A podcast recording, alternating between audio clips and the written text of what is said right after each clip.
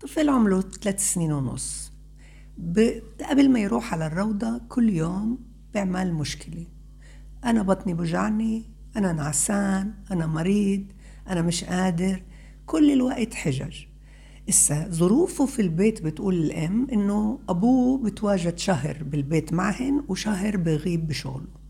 وكمان زيادة ظروف تانية أصعب كمان إنه خلق عنده أخو اللي صار بحبه صار بوكل صار بيعمل حركات فصار يقلده يحبي زيه ياكل زيه آه، يمص بالمصاصة. كل ما بيعمل شو اللي بيعمله أخوه؟ بيعمله هو. ليه؟ أكيد لأنه هو التركيز عليه خف فعنده رغبة في أنكم تركزوا عليه. بعدين كيف يعني بده يروح على الروضة وإنت بدك تضلك مع أخوه لحالكم هذا بضغطه بألمه صعب عليه فبده يعبر. أنت بدك تتضايقي إنه هو عم بعبر يمكن معقول إنه يعني شوي بقهرك بس لازم تعرفي إنه هذا إشي طبيعي.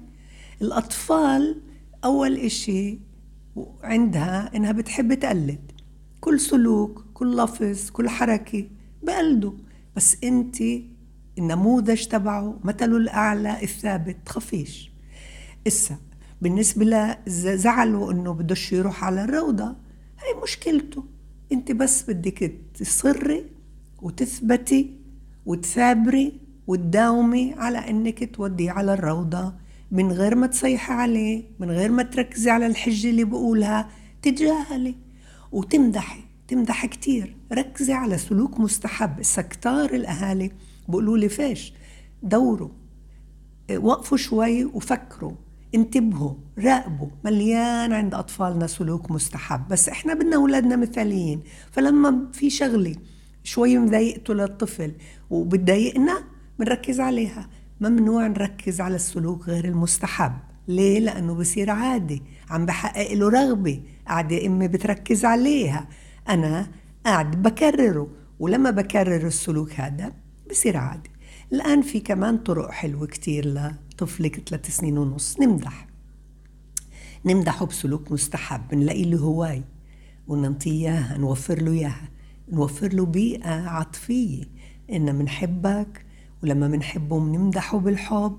لما منحبه إحنا بدنا إياك تطمن إنه إحنا دايما دايما منحبك. اطمن حتى لو تصرف تصرف غير مستحب إحنا منراقبه منراقبه بالتصرف المستحب ومنمدحه ومنتجاهل غير المستحب. نحكي دراما. الدراما كتير حلوة لهذا الجيل. نحكي مع شجرة مع كلب مع أخوه تعلم. تعال تعلم منه. نحكي قصة. مثلا قصة كشكش في الروضة. كشكش بيبكي. بدوش يروح وبدهش بدوش أمه تتركه. يا كشكش تعال تعلم من ابني. بنتفوق على البطل بسلوك ابننا. نستضيف ولد من أولاد الروضة. نستضيفه ومنحضر له إحنا مع بعض.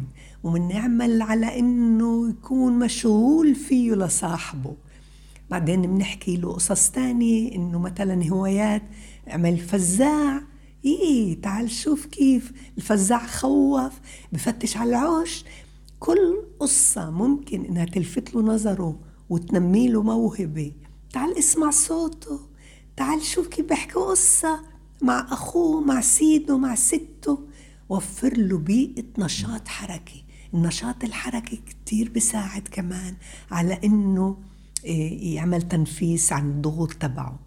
وأهم إشي إنك ما تكوني منفعلة لما بتصرف. أي تصرف غير مستحب تكوني كتير واعي لسلوكه المستحب وتضلك تمدحيه وروحوا مع بعض.